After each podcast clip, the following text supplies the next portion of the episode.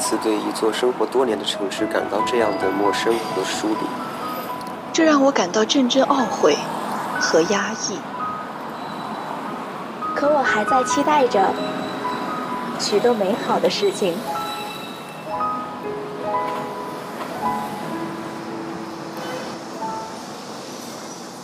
我知道，在不远的未来，我会在这座城市茫茫无数的人海中去寻找，直到遇见你，然后轻声问候道：“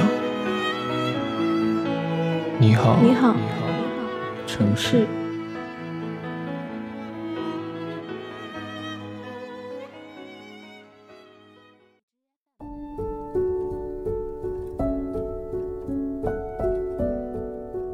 Hello，大家好，欢迎来到 FM 一九二九幺零四，你好城市，我是主播浩然。那好久不见，大家有没有想我呢？本期稿件的主题是给你写的，本期稿件的作者和主播都是我。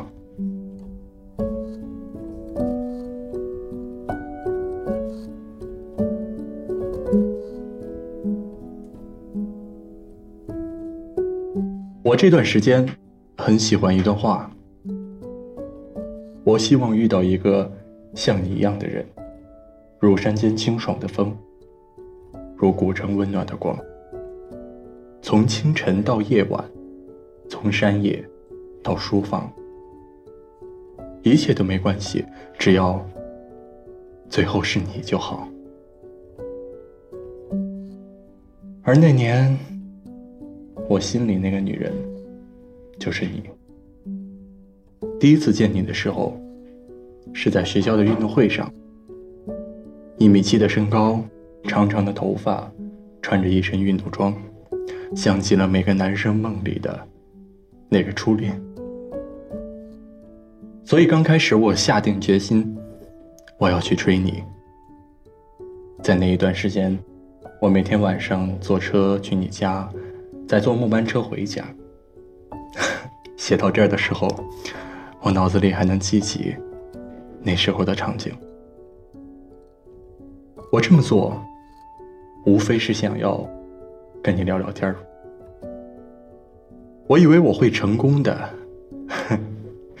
然而理想总是丰满的，现实却很骨感。你没有选择我。不过没关系，我们还是成了朋友。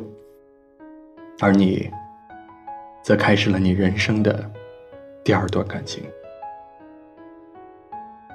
后来，你曾经不止一次的跟我说过，如果回到当初，你永远选择不认识他。可能吧。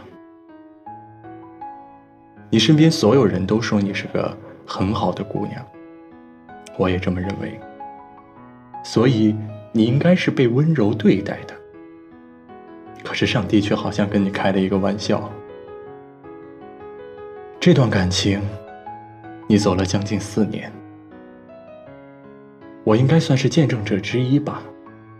我也见过他，甚至勉强可以算得上是朋友。你跟他在一起的时候，大部分的时间是快乐的。你跟我憧憬过。你们的未来，跟我说过你们的婚礼会是什么样的，跟我说过婚后你想做什么，也跟我夸耀过他有多么的优秀。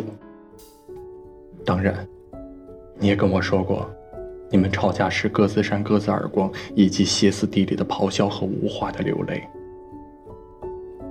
但总的来说，你们还是甜蜜的。其实，不管你承不承认，他在这段时间里给予了你很多的美好、很多的甜蜜、很多的帮助。虽然你也有付出，但总归还是比不上他的。因此，每次你俩闹别扭，我都会劝你别太放在心上，闹一闹就回去吧，而从来不会说算了吧，再换一个。可可你却好像总喜欢跟我说我俩分了，不可能了。我刚开始还信了，但是直到你跟我说了一次、两次、三次，一直说到我麻木，你俩也没分，我就再也不相信你的鬼话了。我曾以为你就会这样安定的下来，过上虽有吵闹，却安安稳稳的日子。我从不怀疑你应该是我身边朋友里结婚最早的一个。我还说等你结婚的时候去给你主持啊，你也笑着说好的，脸上洋溢着兴奋的微笑。充满开心甜蜜的日子一直持续到今年的年初，那一天咱俩出来吃饭，你很平淡的告诉我，我们俩分手了。我心想，又来这一套，你以为我会信吗？我真的以为你是跟我开玩笑的，或者你俩又闹别扭了。过一段时间也许会好的。直到我看到你眼中认真的神色，我就。一句话也说不出来了。至于原因，我也知道，但我不关心这个。我问过你，伤心吗？你肯定的说不，但我不相信。我太知道你是什么样的人了。在你们俩还没有确定关系的时候，他只说了一句他可能要离开，你就毫无形象的蹲在地上哭得跟个傻逼一样。更何况。这是一段四年的感情结束了。尽管你说的时候平淡的，好像在说别人的事儿，哼，你总是喜欢把事放在心里，你觉得这样就叫做成熟？好吧，那么现在呢，你又开始了另一段感情。尽管我不知道你抱着什么目的谈，不知道你是否是认真的，但还是祝福你吧。今天你很突兀的在微信上给我发了个笑脸我问怎么了，你跟我说，他可能要结婚了。我说 so，他给你发请柬了？你说没，就是听人说他在买家具什么的。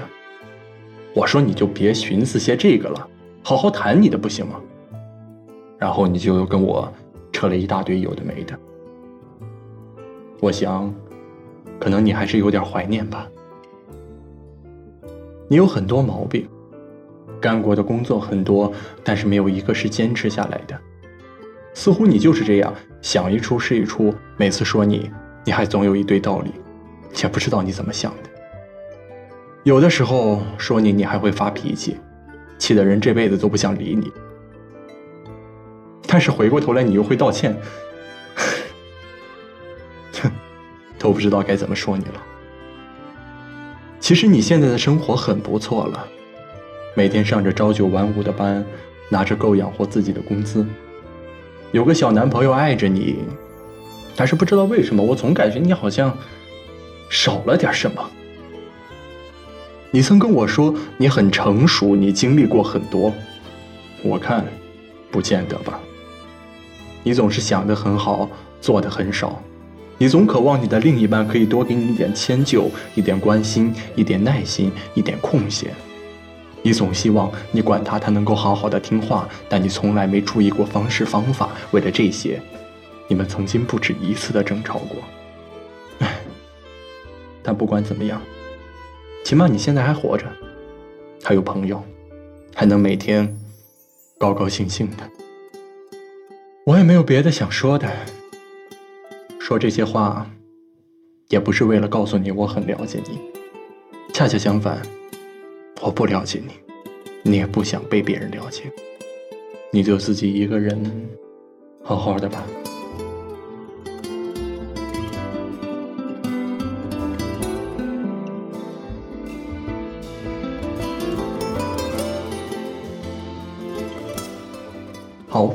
本期的节目到这里就结束了。